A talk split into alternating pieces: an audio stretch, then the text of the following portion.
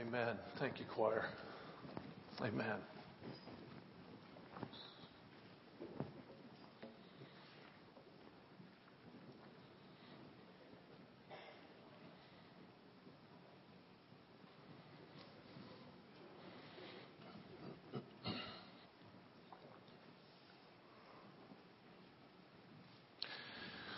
Got here this morning and I was a little troubled in my spirit.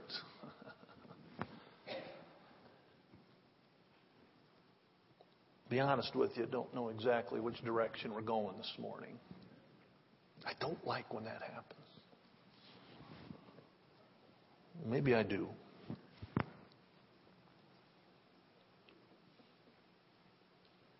See, I got a phone call last night, and it was the daughter of a pastor in town. Her dad died, 90 years old, sick for a while. This guy has preached the gospel for 70 years. Just yesterday, while he was in and out of consciousness, he was preaching a sermon. Old Brother Harvey Howe. And I went over there and I was standing by his bed in his house. And he was laying there. His body was there. He'd already heard the well done, by the way. his body was there. His family was around him. I thought of our scripture today with Jesus in the cemetery, John chapter 11, verses 1 to 45. and his wife of 68 years said to me, I don't know what I'm going to do. He's the only pastor I've ever had. only husband she's ever had, too, by the way. She said, I'm going to miss him. But today I rejoice, she said. How in the world is that possible? So I get here this morning and I'm just not sure what to say. And usually when that happens, it's because somebody here needs a word from the Lord. Somebody here in this service or next or in both needs a specific word from the Lord. And I want to give it to you. I want Him through me. Who, who is it? Who is it today that needs a word? That needs an encouraging word from the Lord? That needs God right now? Who is it? Would you pray with me? Lord, where do you want to go this morning? What do you want to say to your people? Lord, would you just help us to have receptive hearts? Fill this place. Lord, it's not enough for us to come here out of habit. Lord, we come to be transformed. We come to be touched by the God of all creation. We come to bow at his feet. We've come as a congregation, a family of faith to follow Jesus today. Father, we ask you to speak, for your servants are listening. In Jesus' name, amen. I want to know Christ.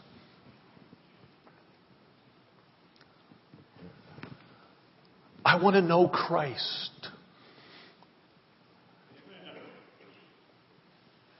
I don't just want to hang around him.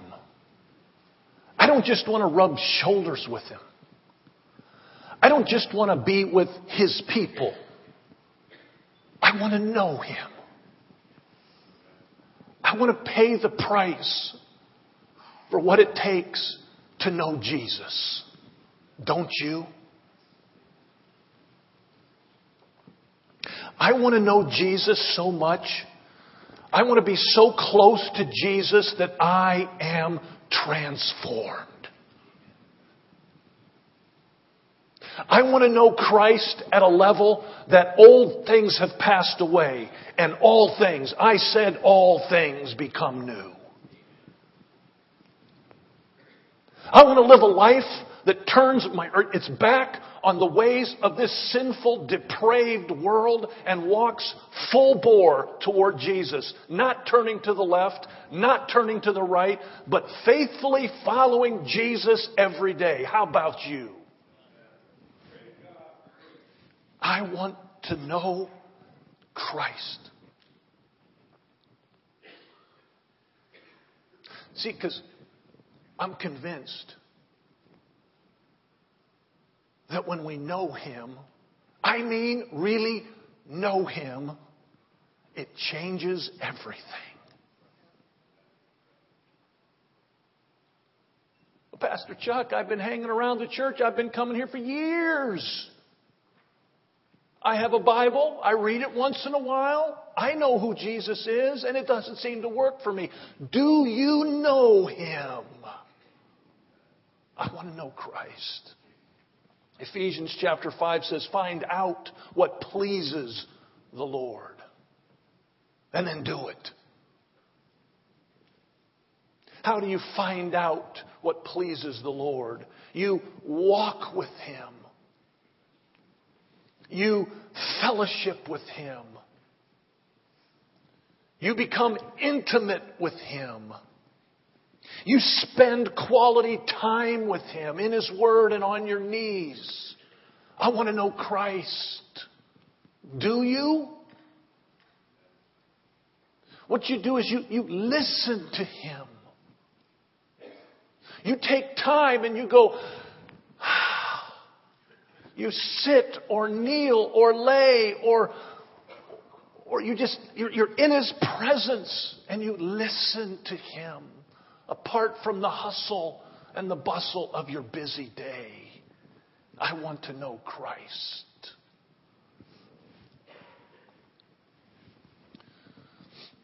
It's been four weeks now that we've been on this journey, this special journey with Jesus. Walking with Him, watching Him, listening to Him speak.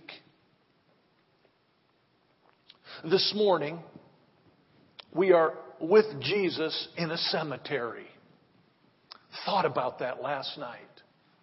Brother Harvey, gone to be with the Lord. Soon, I will be in a cemetery with Brother Harvey's family.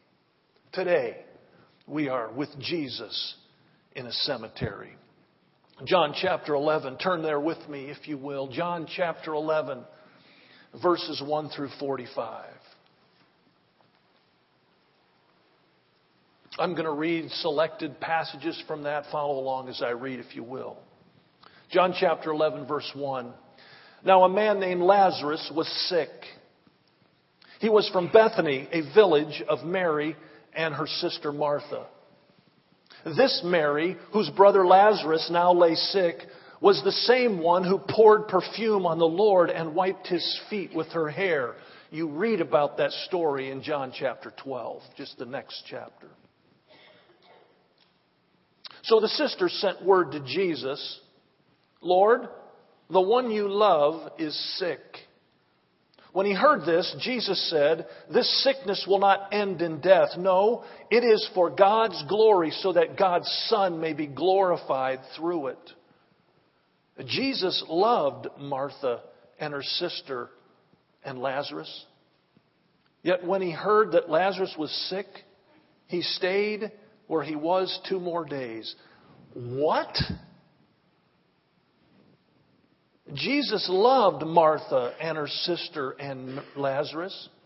Yet when he heard that Lazarus was sick, he stayed where he was two more days. Wait a minute. They needed Jesus. And then he said to his disciples, let us go to go back to Judea. But Rabbi, they said, in a short a short while ago the Jews tried to stone you, and yet you are going back there? Verse 17. On his arrival, Jesus found that Lazarus had already been in the tomb for four days. Bethany was less than two miles from Jerusalem, and many Jews had come to Martha and Mary to comfort them in the loss of their brother. When Martha heard that Jesus was coming, she went out to meet him, but Mary stayed at home. Lord, Martha said to Jesus, if you had been here, my brother would not have died. Verse 28. After she had said this, she went back and called her sister Mary aside. The teacher is here, she said, and is asking for you. When Mary heard this, she got up quickly and went to him. Now, Jesus had not yet entered the village, but was still at the place where Martha had met him. Verse 32 When Mary reached the place where Jesus was and saw him, she fell at his feet and said, Lord, if you had been there, my brother would not have died. Verse 35 Jesus wept. Jesus wept. The shortest verse in the Holy Bible, but one that is most powerful. Jesus wept.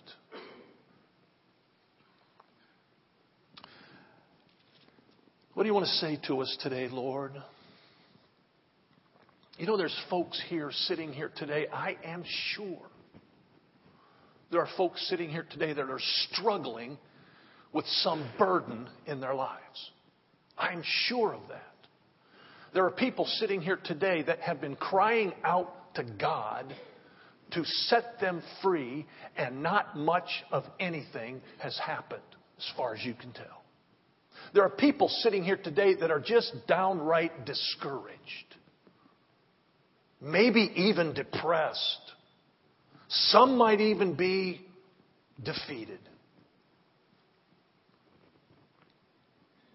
As we read through this 11th chapter of the Gospel of John, one thing that is absolutely crystal clear is this God does things in His own time and in His own way.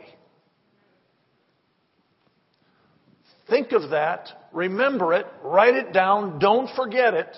God does things in His own time and in His own way. And He does that for good reason. Look at verse 4. When he'd heard this, heard what? That is, that the, the man he loved was sick unto death. When he heard this, Jesus said, This sickness will not end in death. No, it is for God's glory, so that God's Son may be glorified through it. Mary and Martha were praying, crying out to God to heal their brother.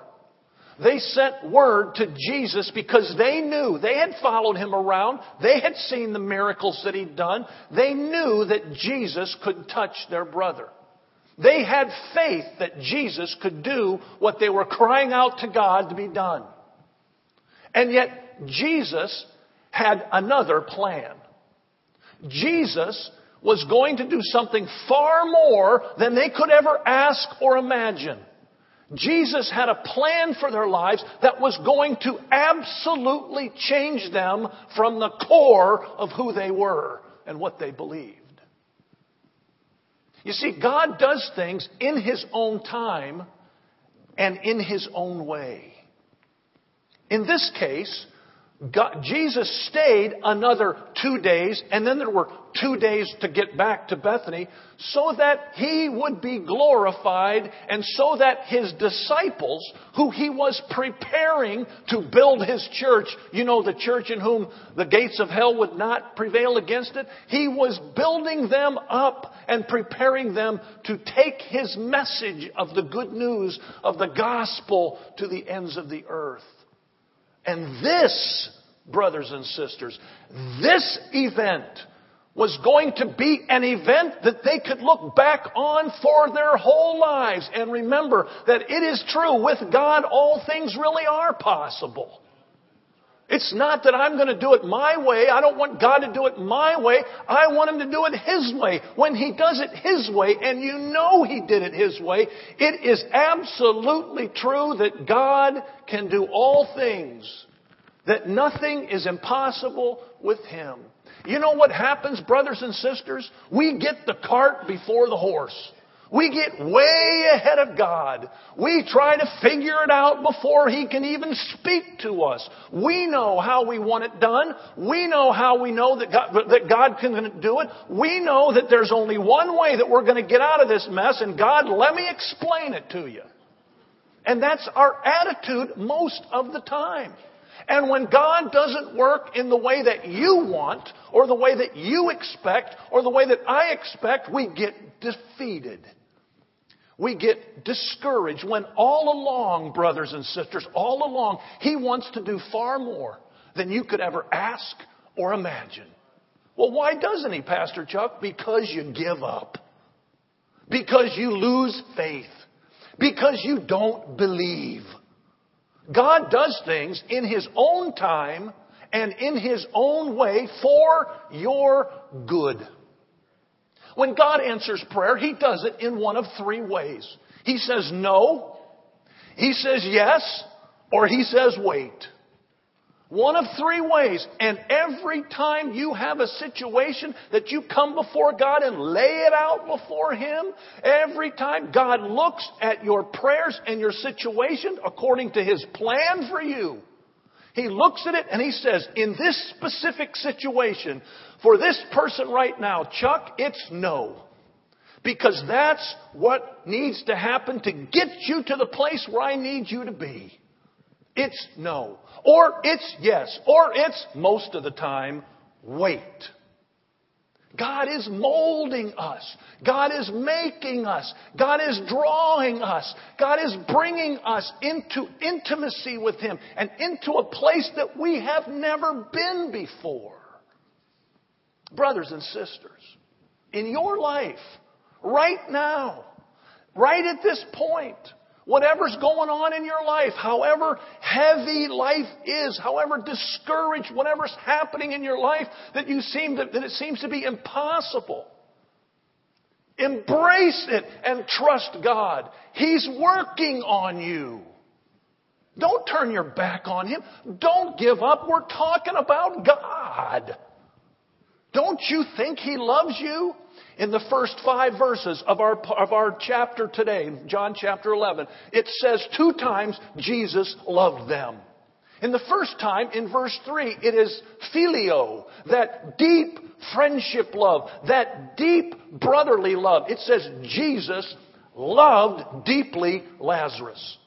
And then in verse 5, it says, it says, Lord, the one you love, verse 5. Where's verse 5? There it is after verse 4. Jesus loved Martha and her sister Lazarus. That love is agape love. It, that's the Greek word there for that love. It's divine love. It's the highest form of love. Jesus loved them and waited two days. That just doesn't compute to our human understanding of things. I got a call last night and I hightailed it over there. Jesus loved them and he waited two days. Are you waiting for something? Are you waiting for God to do something in your life, brothers and sisters? He loves you. He loves you far more than you could ever imagine. He agapes you. He wants the best for you. Hang on. In faith. In trust. Believe. God does things in His own time and His own way, and God keep doing it. We believe in you. Somebody say amen. Let me ask you this. How do you respond when God says wait? Or no? How do you respond? Martha responded in grief. Yes, they'd lost their brother. They were both, Martha and Mary were in grief. And you know how Martha responded? Verse 21. Lord, if you had been here, my brother would not have died. But, verse 22, I know that even now, God, you give, you will, God will give you whatever you ask. Martha responded in grief, yet in faith. Martha, on her worst day, continued to believe that Jesus could do more than she could ever ask or imagine. She, she, prayed. She believed. And Lazarus died. And yet Jesus came and she said, Jesus, we needed you. That's an honest human reaction. Jesus, we needed you. But even now, Jesus, I believe that God will give you whatever you ask for. Jesus said, verse 23, Your brother will rise again. Martha answered, I know he will rise again in the resurrection at the last day. Jesus said to her, the key verse of this section of Scripture I am the resurrection and the life. He who believes in me will live even though he dies, and whoever lives and believes in me will never die. Martha, do you believe this? Verse 27 is one of those biblical confessions of faith that Jesus built his church on. Remember Peter's in Matthew chapter 16? Peter, all these people are saying I'm this, this, or this. Who do you say that I am, Peter? He says, You are the Christ, the Son of the living God. He says, Peter, men haven't revealed this to you. God has revealed this to you. And upon this rock, upon you, Peter, I will build this church. Well, you think of Peter's confession of faith and Martha's. She says, Yes, Lord. She told him, I believe that you are the Christ, the Son of God, who was to come into the world. You see, Peter's confession of faith came after he saw Jesus walk on the water. You remember Peter got out of the boat and walked to Jesus? Peter's confession of faith came after he saw Jesus feed 5,000 people. I mean, wow. Of course he's the Son of God. Martha's confession of faith came after the death of her brother. Even though you didn't do what I asked you to do, even though you didn't come, I believe. That was Martha's response. Then there's Mary. Mary, the one who sat at the feet of Jesus while Martha worked in the kitchen. Mary, the one who, who embraced Jesus and listened to his every word. Here's what she said Lord, verse 32, if you had been there, my brother would not have died, period. That's it.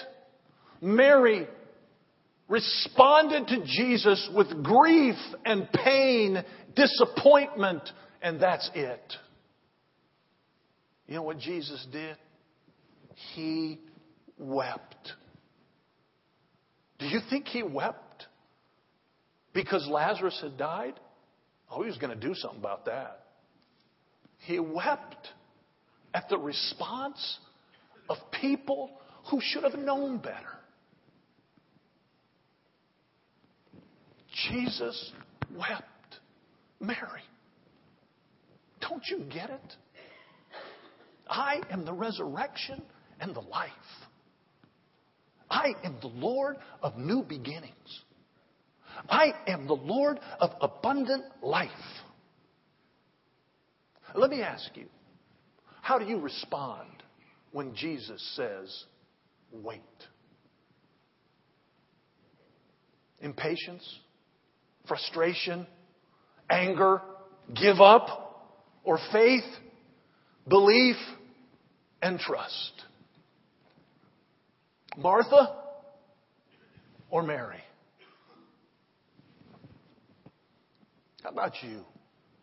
How do you respond to God, the God of all creation that has your best spiritual life at, in mind when he, when he deals with you, when he works with you, when he draws you, when he molds you, when he holds you?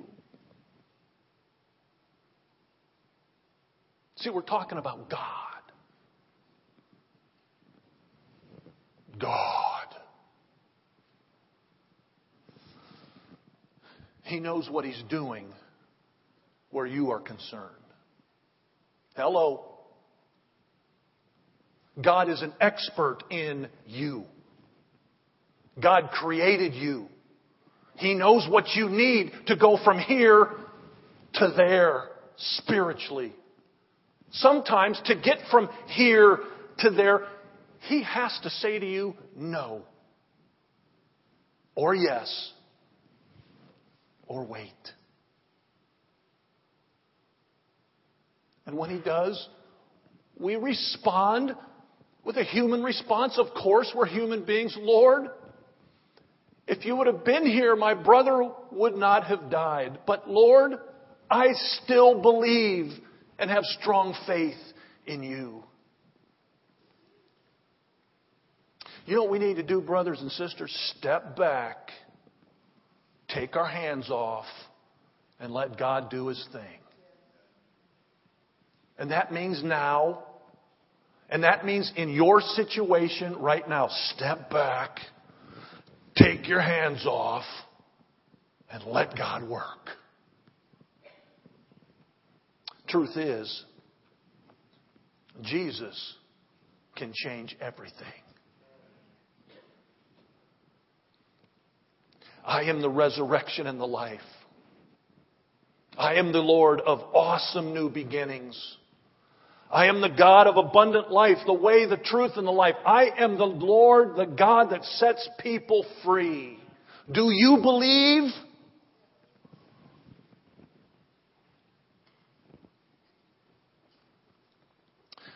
The last part of our passage of Scripture today is Jesus in the cemetery, starting at verse 38. Let me read that for us. Verse 38 Jesus, once more deeply moved, came to the tomb. It was a cave with stone laid across the entrance. Take away the stone, he said. But Lord, said Martha, that's practical Martha, by the way, the older sister of the dead man, by this time there is a bad odor He's been in there four days. In the old English language, it said he stinketh. I love that. That's right to the point. Then Jesus said, Did I not tell you that if you believed, you would see the glory of God? So then, so they took away the stone. I love this part. Jesus looked up and said, Father, I thank you that you have heard me. I know that you always hear me, but I said this for the benefit of the people standing here, that they may believe that you sent me. When he had said this, Jesus called in a loud voice, Lazarus, come out! Or something like that. The dead man came out, his hands and feet wrapped with strips of linen and a cloth around his face. Jesus said, Take off the grave clothes and let him go or loose him and set him free. What is it today, brother and sister, that's weighing you down? Maybe there's a stone over the entrance of life. Maybe you feel entombed. Maybe you're in the middle of something that's absolutely impossible. Here's what I want us to do today I want us to take our eyes off of the impossibilities that it looks like in our life and put our eyes on all the possibilities wrapped up in Jesus Christ. The one who can remove the stone and set us free. The one who is greater than, than, than the one that is in the world. The great, greater is he that's in me, that Jesus Christ is in me than he that's in the world. You see, with God, all things are possible. Do you believe that, brothers and sisters? See, I just know that there's people here this morning that need a miracle. You do. You need God to do a miracle in your life. In the bulletin this morning, there are two blue cards. Each bulletin has two blue cards. And on the card, all it says is, God, I need a miracle. I'd like you to take that card out. I put two in there. Actually, I didn't. But we put two in there so that you could give one to someone who maybe not doesn't have one. Make sure if you have two that you make sure someone that next to you has one. Also, the ushers, if, if, are, if they have some extras, I don't know if they have any extras. Anyway, take those blue cards. Here's what I want you to do with them God, I need a miracle. First, what I want you to do is I want you to write on that card what miracle you need. Just write on there. What miracle do you need? It can be a short word, short or whatever, however you want to do it. Then what I'm going to ask you to do in a few minutes, I'm going to ask you to come up and lay them on the altar. Maybe you need to kneel by your card for a few minutes and pray that God would set you free. At least come and lay them on the altar. If you can't come forward for some reason, give it to somebody else and have them lay it on the altar. You can put your name on it if you'd like to. Because what I'm going to do is I'm going to collect all these cards. And this week, I'm going to go into the prayer room and I'm going to pray over them on your behalf. And I'm going to pray that God would give you your miracle. What you need for Him to do. How you need to be set free. Maybe you need to be healed. I don't know. Maybe you have a financial issue. Maybe there's a relationship problem that you have in your life that's just stopped your progress with God. Maybe you're frustrated. Maybe you're angry, impatient, whatever it is, write it on the card. And in a minute, I'm going to ask you to come forward. Martha, you believe that I can do what I say I can do? Yes, Lord. I believe. Yes, Lord. Father, we need a miracle from you. My miracle, Lord, is that you pour out your Spirit in this place. Lord, your, your children, my brothers and sisters, some of them need a special touch from you. Whatever it is, Lord, I pray that you would help us to believe in you.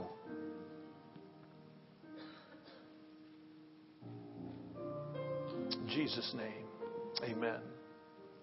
It was my first pastorate. I was young, really wet behind the ears, didn't know really what I was doing. I know a little more what I'm doing now, but not much. Been there about a month. There was a lady, a family. The husband was on the church board.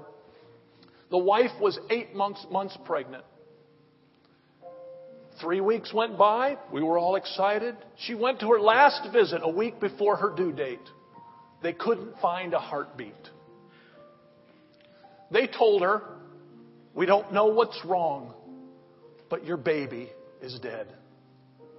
We need you to carry this baby to term so that your body, they said, would naturally abort it. So she's there for the last week with a dead baby, carrying that baby. She had the baby, and I went with the father to the funeral home. I mean, a lot of help I was. And we walked into the place where they have the caskets.